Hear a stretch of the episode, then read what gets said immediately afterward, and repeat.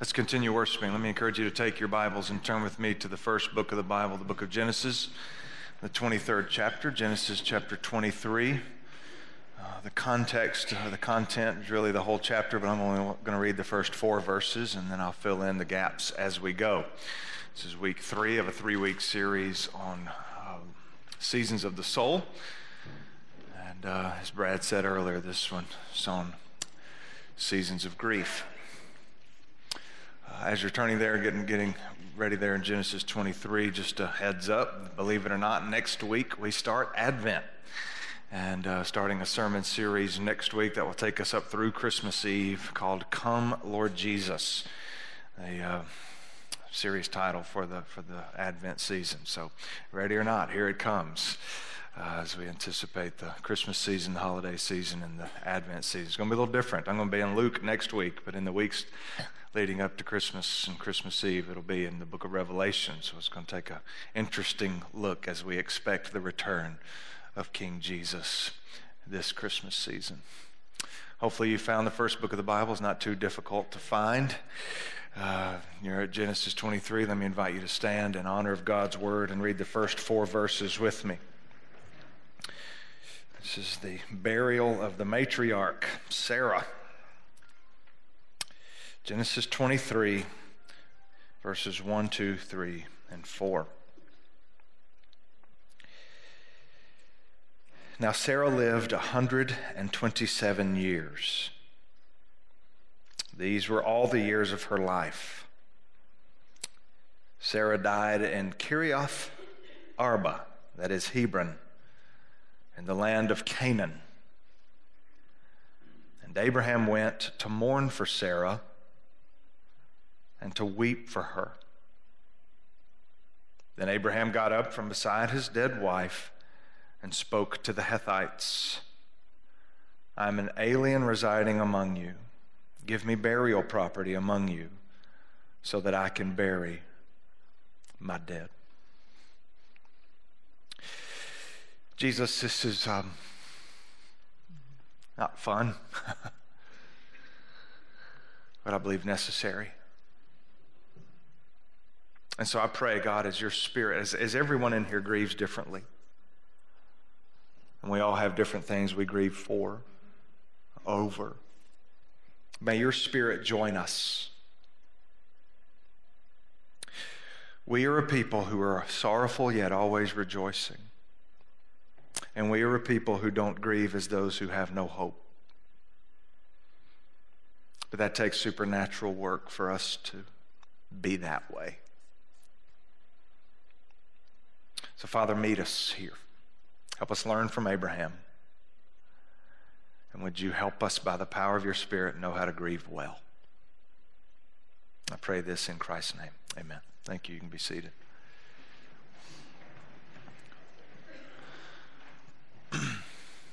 Recently, I talked to a friend of mine in Arkansas who is a former rice farmer. If you know anything about eastern Arkansas, you know there's a lot of farmland a lot of rice farmland. And I asked him, I said, um, his name's Dustin, he's a church planter now.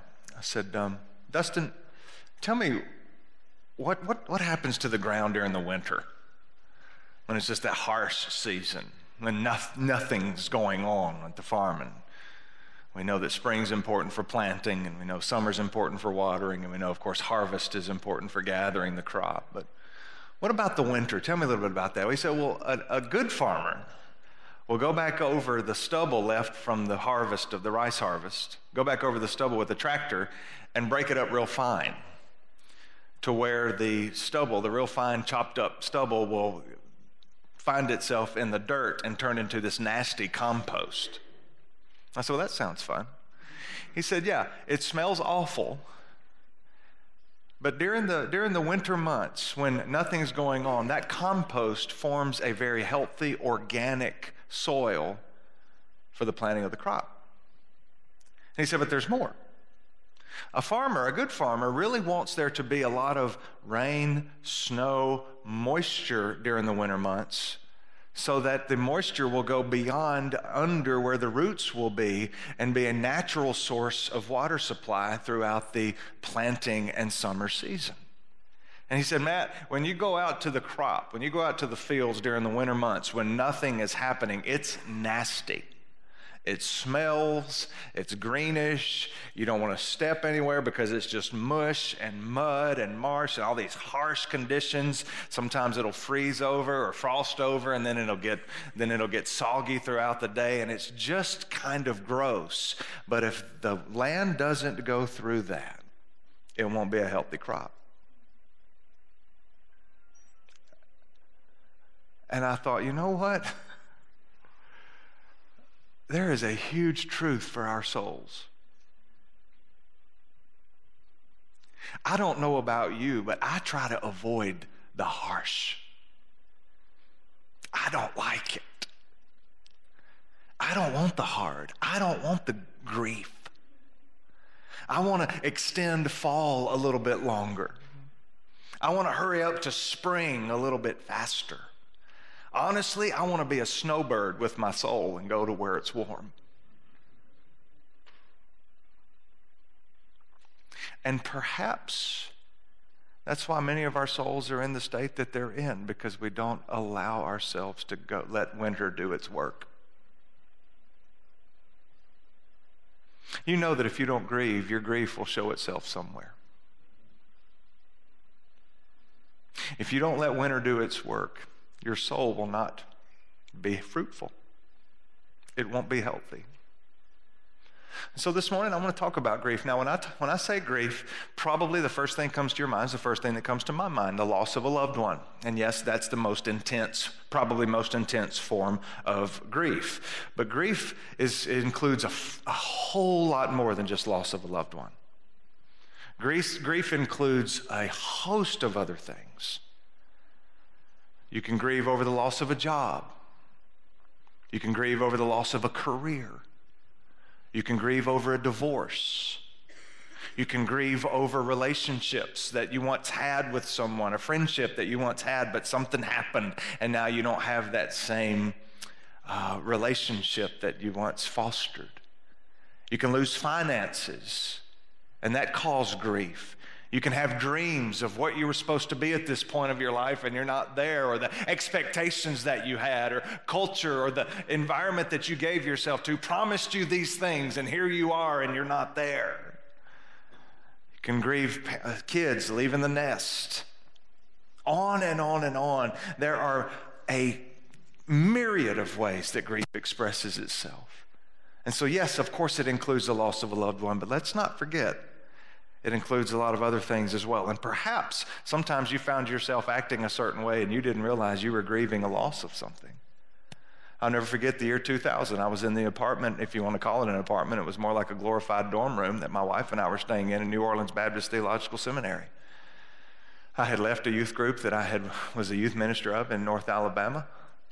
And we had gone and I'd started classes there and my wife had started a job. And I remember where I was in that apartment when I learned that the youth group that I had been the youth minister over found a new youth minister. I wouldn't have said it was grief because I wouldn't have known what to call it, but I remember feeling like I just got punched in the gut. And it came out of nowhere. I didn't see it coming. I didn't I wasn't expecting it. I just got news that this youth group had hired, this church had hired a new youth minister, and it hit me that I was no longer their youth minister. Grief. Something that was and is no longer. So, what I want us to do for the few minutes that we have remaining is I want us to learn from Abraham. Abraham can give us some really good insight in how to grieve well. What I want, don't want you to do is to try to go back over the past 30, 40, 50, 60 years of your life and say, I didn't grieve that, I didn't grieve that, maybe I need to grieve that, maybe that's my problem. No, no, no, no, no. You'll go nuts, okay?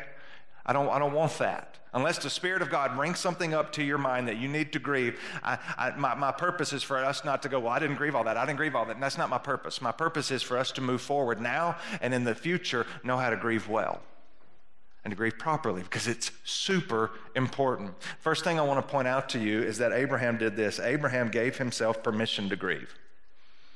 Abraham gave himself permission to grieve. He gave himself space to grieve. He said, This is going on in my heart, and I'm going to let myself go there. I'm not going to try to suppress it. I'm not going to try to keep it to myself. I'm not going to act like it's not there. This is happening. My heart is hurting. My heart is probably angry, probably frustrated. We know very, very sad. And he let himself grieve. Pick it up with me again in verse 2. Well, actually, you can read verse 1 with me again because that's important. Now, Sarah lived 127 years. I'm sorry. That's not a funny sermon, but I, I, it's, it's 127 years. Which means, well, we know that they were married when Abraham was 75. Because that's when we know, that's when we first meet Abraham in chapter 12. which, And we know Sarah's 10 years younger than Abraham, so they were married when she was 65. So if they got married at age 65, which they know they got, we know they got married much younger than that, if they got married at 65, then they were married 60 plus years. Now just imagine, most, most people in ancient times got married in their teen years, but let's just say they got married, they waited until they were 25. This means they were married over a hundred years. Now we could we could we could let our minds be creative and think all the things that he's thinking through this, but let's just be honest. He lost something of massive significance to him. 102, let's just say it, 102 years, we don't know for certain, but around there, years of marriage, and she dies. What does he do?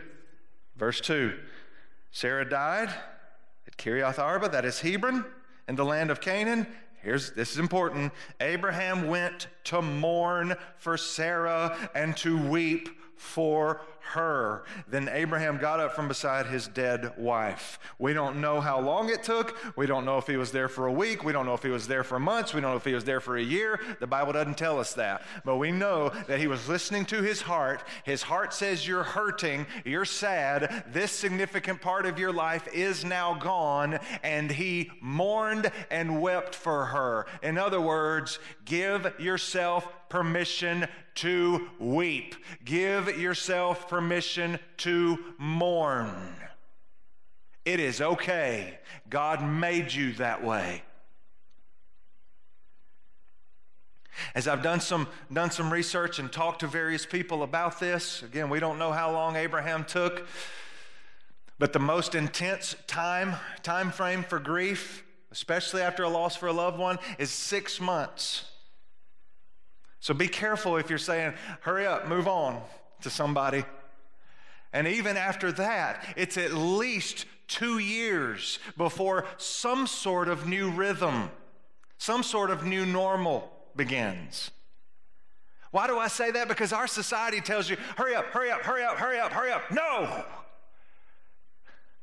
It's okay.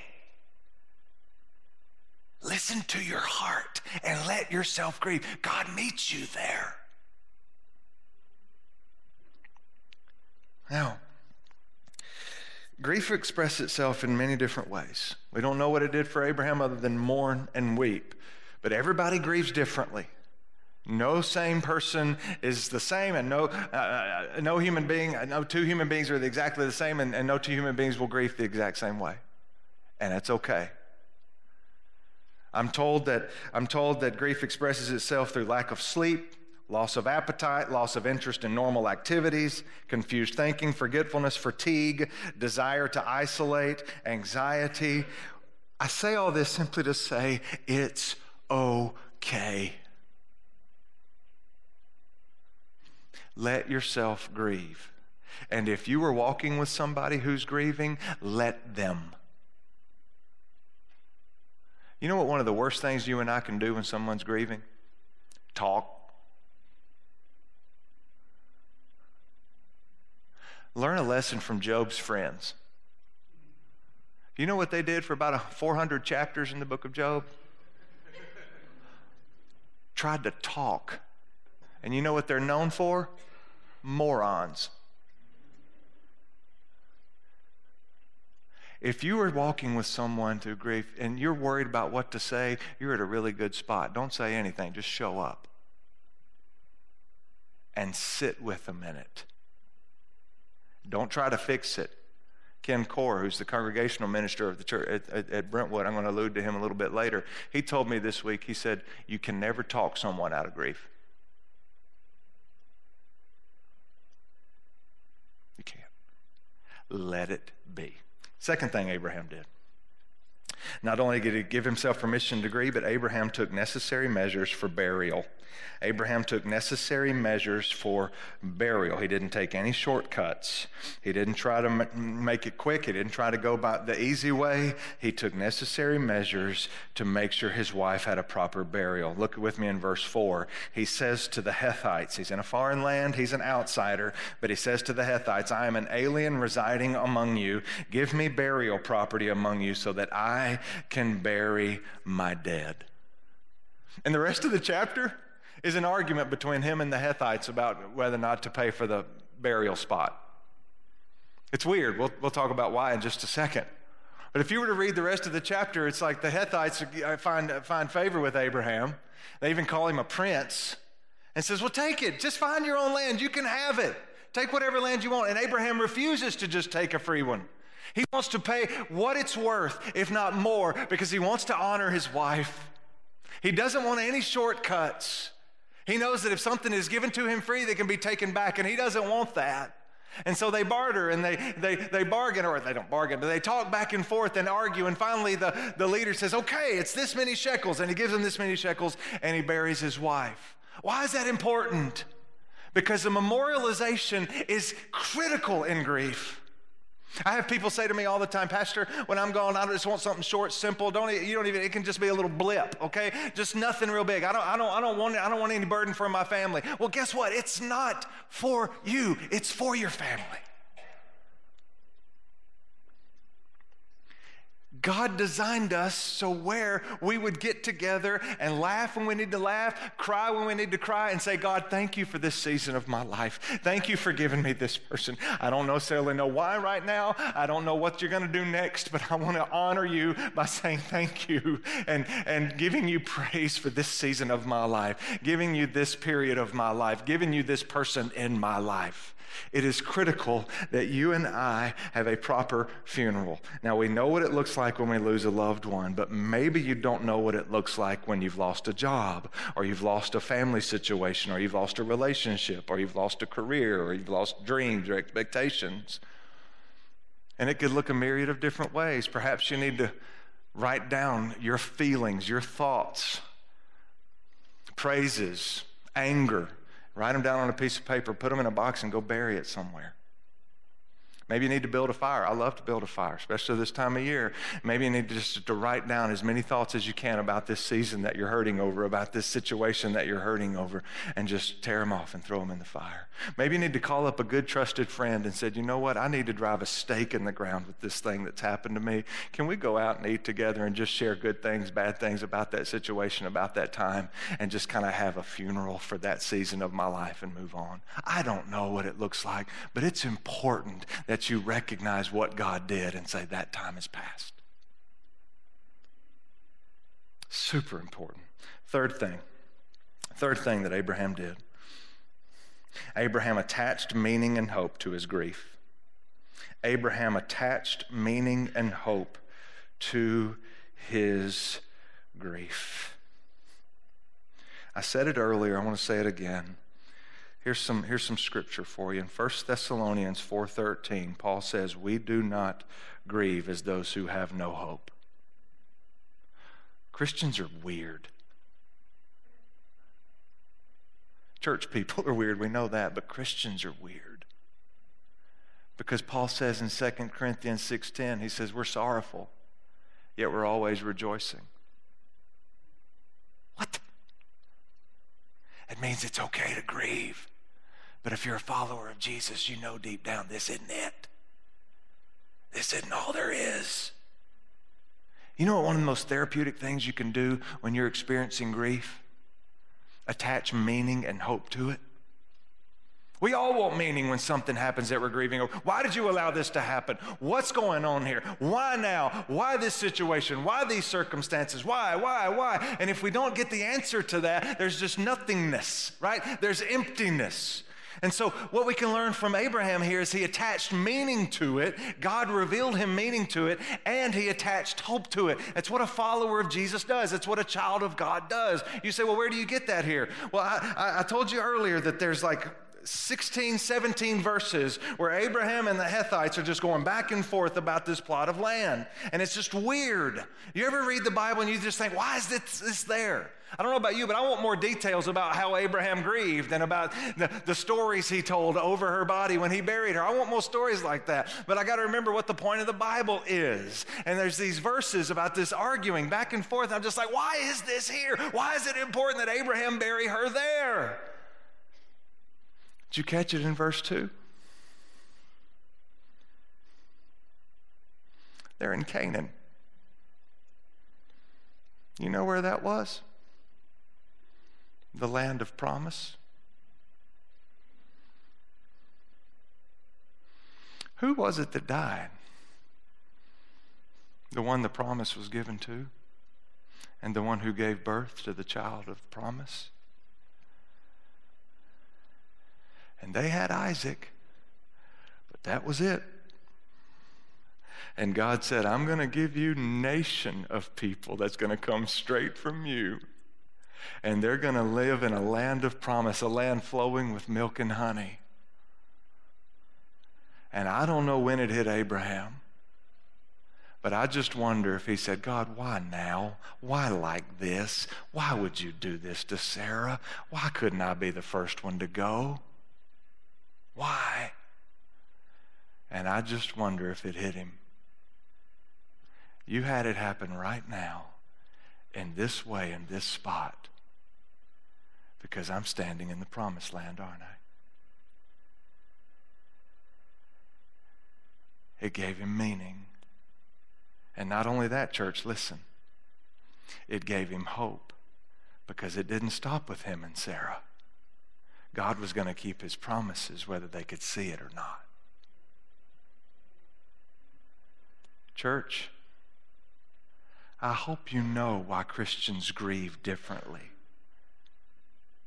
Because we talk about a man who died and rose again.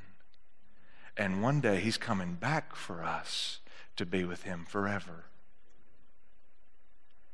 I don't know if we can attach meaning to everything. I do believe God gives us glimpses of meaning to help us in our journey. But we don't grieve as those who have no hope this isn't all there is. God's going to keep his promise, and he promises to take him where he is, all who believe. And the dead in Christ will rise first. What do I want you to do? Real quickly, here's what I want you to do. Number one, I want you to learn from Abraham. Some of you this morning need to give yourself permission to grieve. You need to take necessary measures for burial, and you need to attach meaning and hope to your grief. You need to learn from Abraham. Second, some of you need to find like minded people. A great, uh, one of the things you're going to want to do when you grieve is be by yourself, isolate. Don't do that. I'm not saying don't ever be by yourself, but find people to be around, especially those who have been there, done that. That's why I love the local church. I could list as I see faces across this congregation. I've been here long enough to know some of your stories. There are people in this room that have gone through what you are going through. There are people here going through what someone else has gone through before. Find like minded people that says, I know how you feel. It's okay that you feel this way. I know it. Find them Third, be in the know of some of the things going on, some of the, some of the ways you can get help. Be in the know. Let me mention two. Starting in January of 2020, we're going to offer Grief Share, meets here on Sunday afternoons. Diana Marshall heads it up. She's helped by Richard Mealer. You can email her if you're interested to find out more. It's a group of people that walk through grief together. And from what I hear, it's just out of this world. It's very good and very, very helpful. The other thing I alluded to earlier if you're a Brentwood Baptist member, even if you're not, and you need help, Ken Core is the congregational care minister at Brentwood, and he is dynamic when it comes to helping people that are hurting. He is gifted, he is anointed, and he will help you. And if he can't help you, he will find someone who can. I promise. So be in the know. There are just a couple of ways you can get help. Fourth, breathe. It's going to be okay. We don't serve a dead Savior, we serve a risen one. And we serve a God who knows how to grieve because he lost a child. And he will join you there. Breathe. It is, I am ashamed to say it, but my watch has to tell me three times a day to breathe. Isn't it weird? I'm like, what? Breathe. Oh, yeah. And I have to tell myself, it's going to be okay. And it is. And finally, I close with this hope.